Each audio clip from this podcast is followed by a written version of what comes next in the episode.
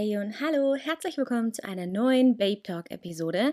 Heute starten wir ein neues kleines Projekt.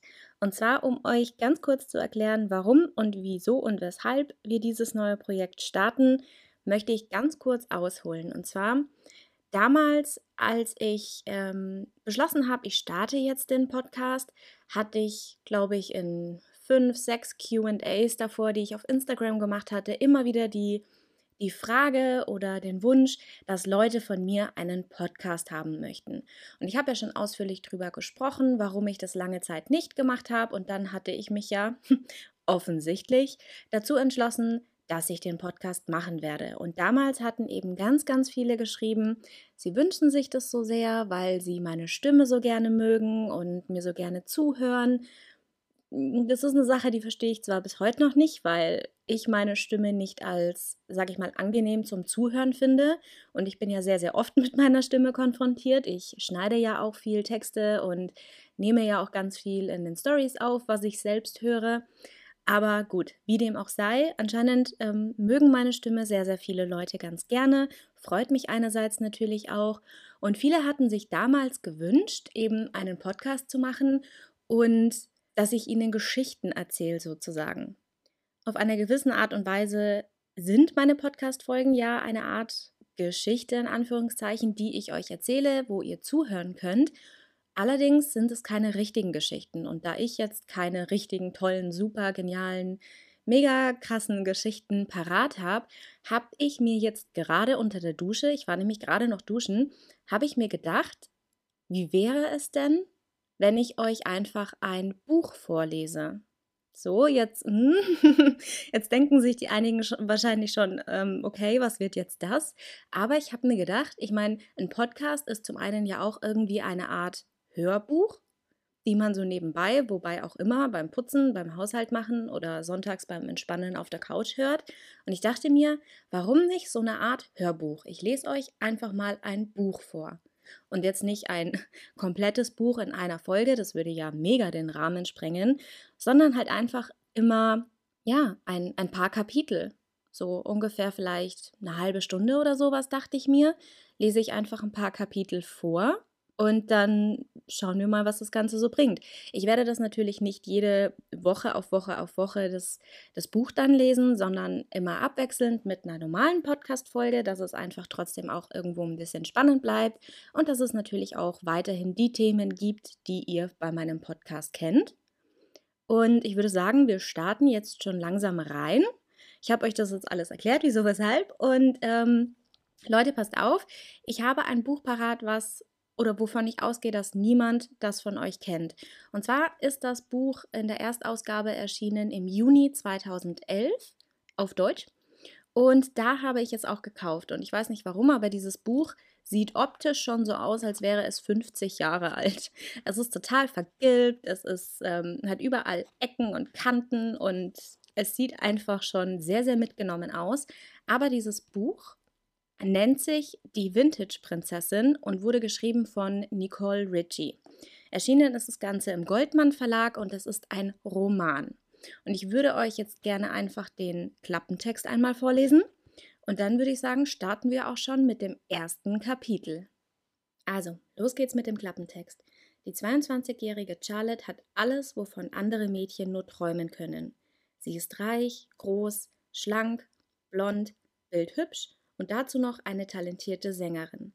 Gerade hat sie ein Auslandsjahr in Paris abgeschlossen und ist glücklich, in ihrem Penthouse in der schillernden Park Avenue endlich wieder ihren Vater in die Arme zu schließen. Jacob Williams, ein sehr erfolgreicher Finanzberater, ist nach dem Tod ihrer Mutter ihre ganze Familie und, wenn sie ganz ehrlich zu sich selbst ist, ihr einzig wahrer Freund. Doch statt einem harmonischen Wiedersehen erlebt sie eine böse Überraschung. Ihr Vater wurde wegen Veruntreuung angezeigt und kommt in Untersuchungshaft. Charlotte, einsam unter lauter skrupellosen Paparazzi und klatschsüchtigen falschen Freunden, tritt die Flucht an. Und zwar dorthin, wo sie niemand suchen wird. Nach New Orleans. Punkt, Punkt, Punkt.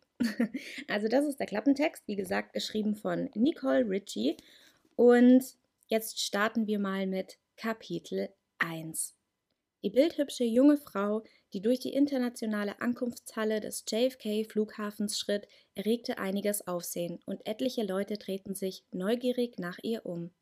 Einer Flugbegleiterin fiel ihr anmutiger Gang auf, ihre exquisite Kleidung und die teuren Schuhe, und sie war sich sicher, dass sie gerade aus der ersten Klasse ausgestiegen sein musste. Und recht hatte sie. Der junge Mann an der Espressomaschine der Kaffeebar ließ, von ihrer unwiderstehlichen Ausstrahlung und ihrer hinreißenden Figur betört, alles stehen und liegen. Als die Frau seinen Blick auf sich spürte, drehte sie sich zu ihm um und bedachte ihn mit einem flüchtigen Lächeln, das ihm die Hand zittern ließ, die er sich prompt verbrühte. Ein Mann im Savile Row Anzug ließ sein Wall Street Journal sinken und zog die Augenbrauen hoch. Hm. Charlotte Williams war wieder in der Stadt. Das würde ihren Vater freuen, und die Börsenkurse würden zulegen. Er faltete die Zeitung zusammen und rief seinen Broker an. Charlotte fuhr mit der Rolltreppe nach unten und ließ den Blick über die wartenden Menschen in der Ankunftshalle schweifen. Dann lächelte sie. Dort drüben stand Davis. Er sah sie und erwiderte ihr Lächeln. Ihr Gepäck hatte er schon abgeholt. Hallo Davis, wie schön gleich wieder ein vertrautes Gesicht zu sehen. Und damit gab sie ihm die Hand. Miss Charlotte, es ist uns ein Vergnügen, Sie wieder bei uns in New York zu haben. Es war sehr still ohne Sie. Sie lachte. Das wage ich zu bezweifeln, Davis.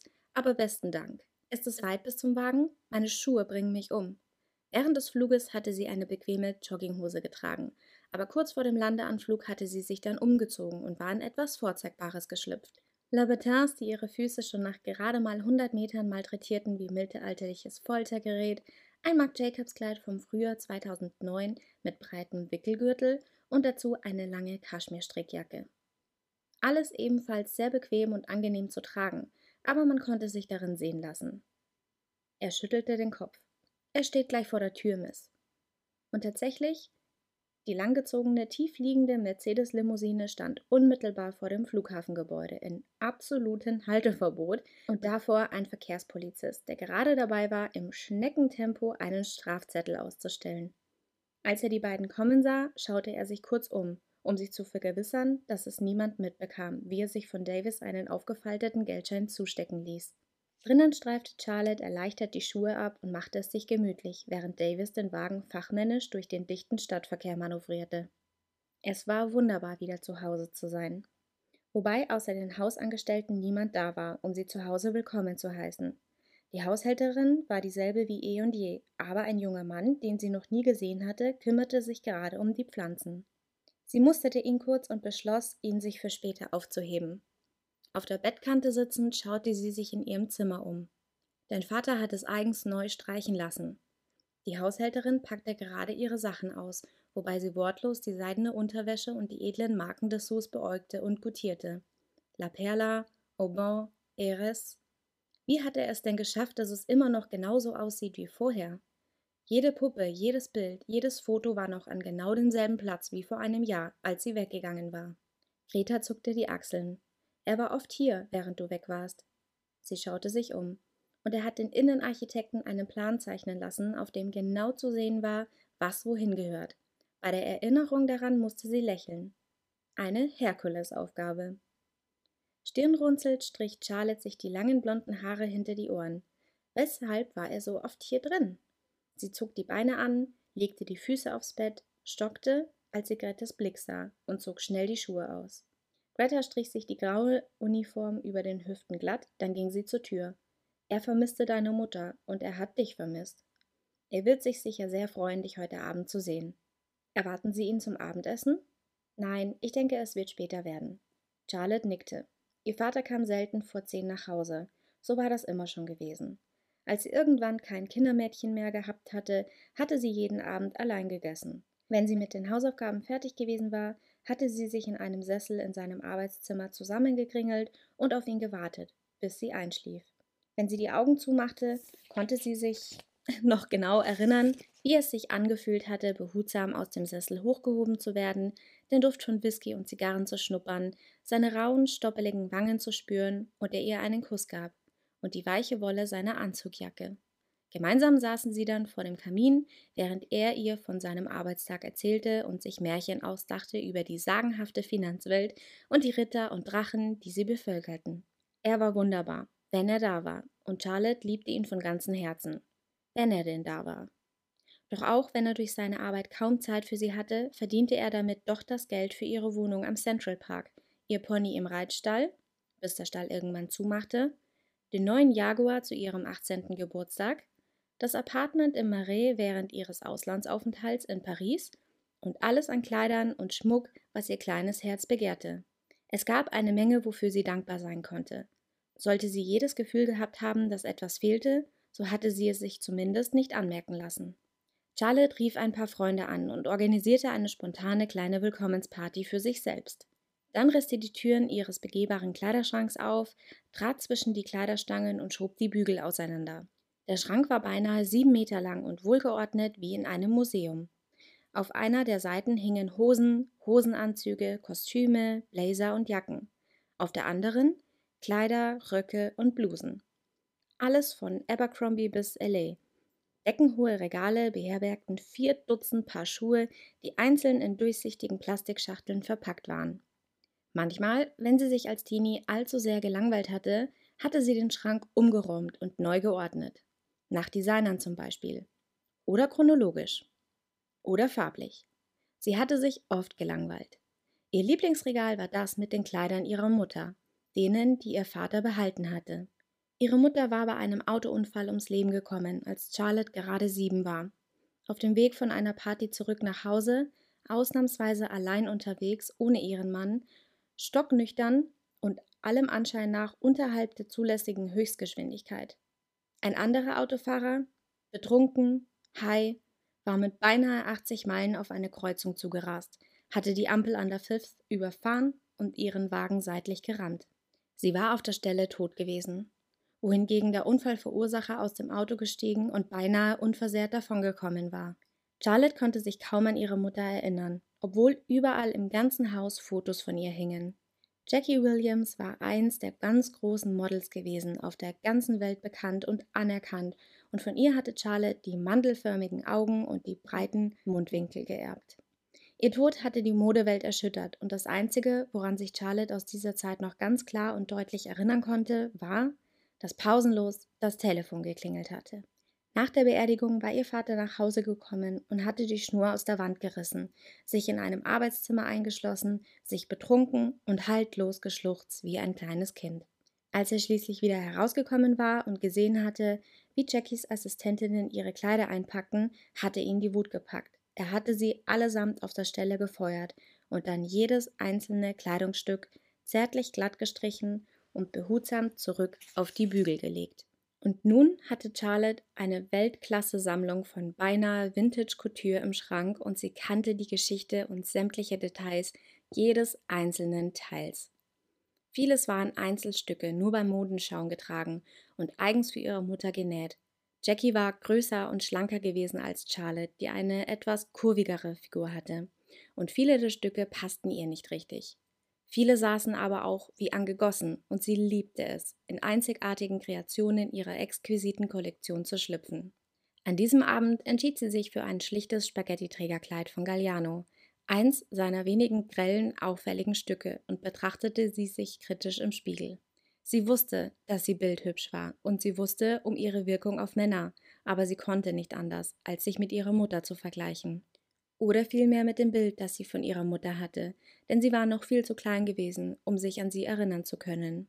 Die Öffentlichkeit hatte Jackie zu einer unnahmbaren, eleganten Modeikone stilisiert, bekannt für die platinblonden Haare und das arokristische, eher distanzierte Auftreten. Charlotte hatte eine sinnlichere, wärmere Ausstrahlung. Ihre hellblonden Haare waren von honigfarbenen Strähnen durchzogen, von denen einige beinahe dunkelblond leuchteten. Ihre Mutter hatte ganz glatte Haare gehabt, ihre dagegen fielen in weichen Wellen und Locken, widerspenstig bis auf die Schultern. Sie war ein bisschen nervös, nach der langen Zeit zum ersten Mal wieder in ihrem alten Revier auszugehen und entschied sich für die volle Kriegsbemalung. Die Haare ließ sie einfach offen und ungebändigt. Bei ihrem Teint brauchte sie keine Grundierung und stäubte sich stattdessen einfach nur ein bisschen schimmerndes Rouge auf die Wangenknochen.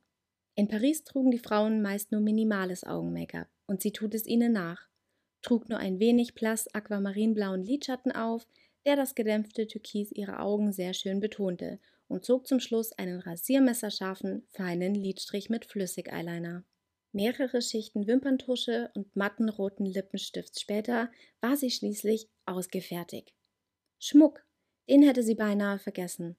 Inmitten ihrer Garderobe stand ein chinesisches Lackkästchen, an sich schon unschätzbar kostbar, und in seinen vielen Schubladen lag ein kleines Vermögen an Edelsteinen und Edelmetallen.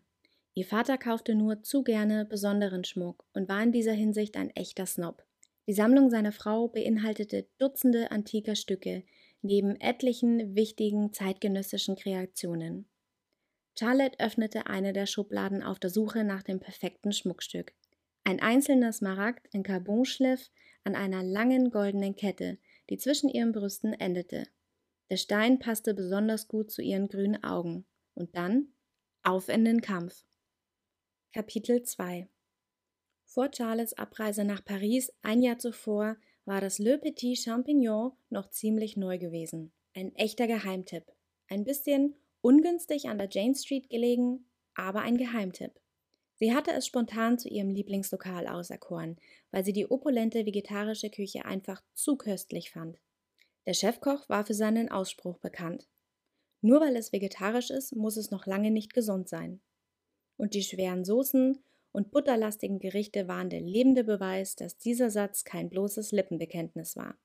Anscheinend hatte sich das inzwischen herumgesprochen, denn als Davis sie vor dem Restaurant absetzte, hatte sie vor dem Eingang bereits eine veritable Warteschlange gebildet. Möchten Sie nachher anrufen, Miss? Sie nickte. Nach dem einen Mal, als sie allein mit der U-Bahn nach Hause gefahren war, hatte ihr Vater sie beiseite genommen. Charlotte, die Welt ist voller hochinteressanter Menschen. Wie dem auch sei, es ist nicht nötig, gleich mit hundert von ihnen im unbelüfteten engen Wagen einer U-Bahn-Bekanntschaft zu schließen. Bitte ruf Davis an, wenn du irgendwo hin willst. Dafür ist er schließlich da.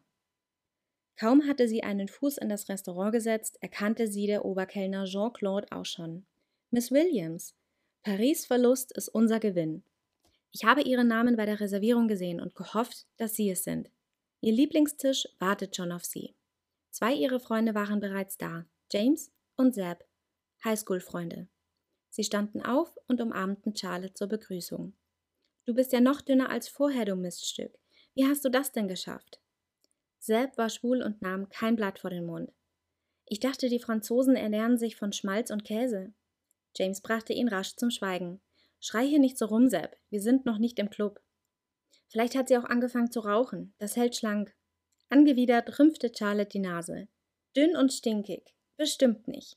Ich glaube, Selbsterinnerung ist ein bisschen getrübt von den vielen Partydrogen und den hübschen Jungs, die er regelmäßig inhaliert. Ich inhaliere keine Jungs. Ach, schluckst du nur? Sepp gluckste. James goss Charlotte etwas von dem 2007er Malbon ein und hob sein Glas.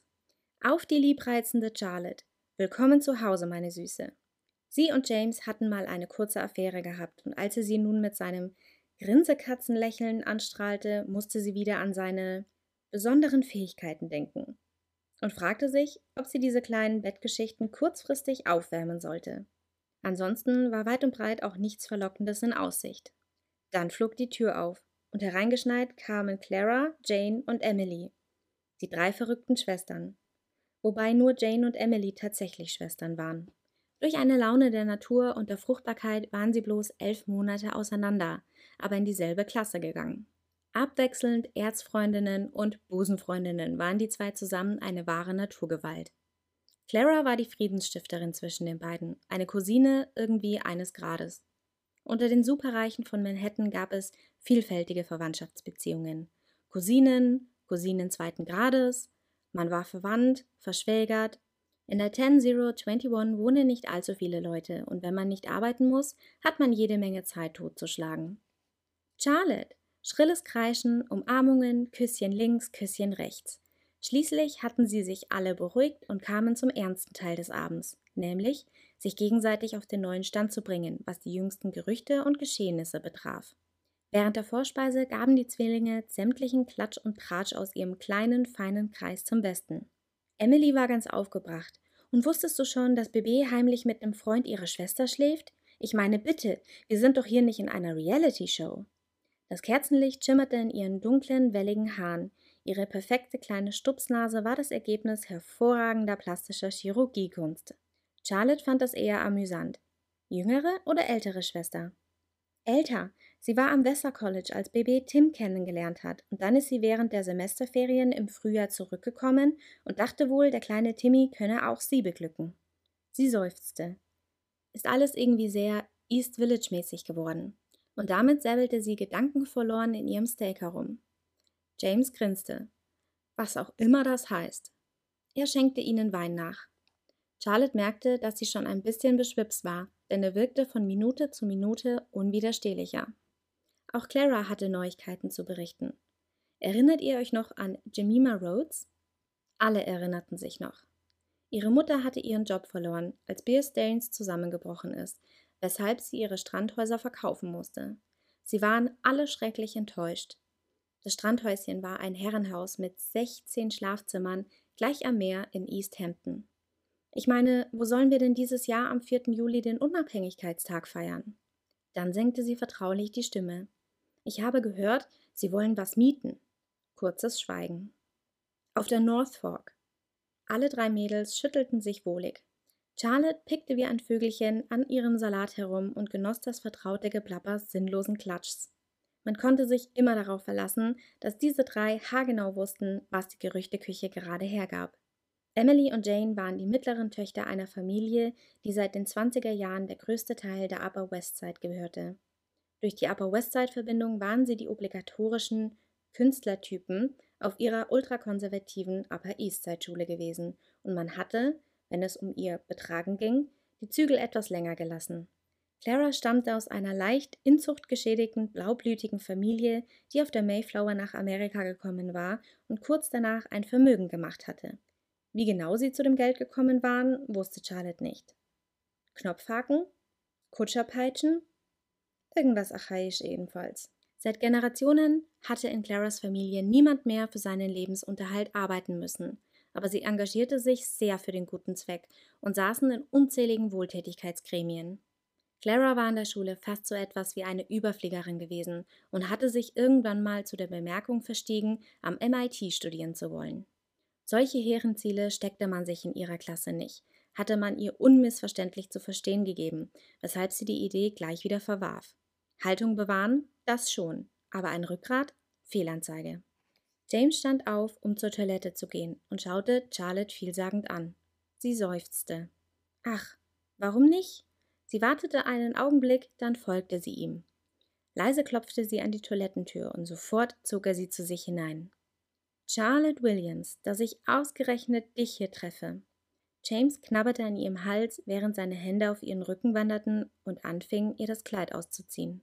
Entschieden packte sie seine Handgelenke. James, du willst ein bisschen spielen? Von mir aus gerne. Und damit löste er sich aus ihrem Griff, umklammerte ihre Handgelenke und drückte sie über ihrem Kopf gegen die Wand. James, nein! Ihr Tonfall ließ keinen Zweifel aufkommen, dass sie es ernst meinte, und er stockte. Was denn, meine Herzallerliebste? Willst du nicht das vergangene Jahr schnell wieder aufholen? Wir können einmal vor dem Hauptgang vögeln und dann noch einmal vor dem Dessert, wie in guten alten Zeiten. Und das, meinte Charlotte sehr bestimmt und schob ihn beiseite, ist genau das Problem. Sie seufzte. Du bist wirklich süß, aber mir ist gerade nicht danach. Weißt du, was ich meine? Ein Jahr französische Männer hebt unweigerlich die persönlichen Ansprüche. Gekränkt zog er eine Schnute.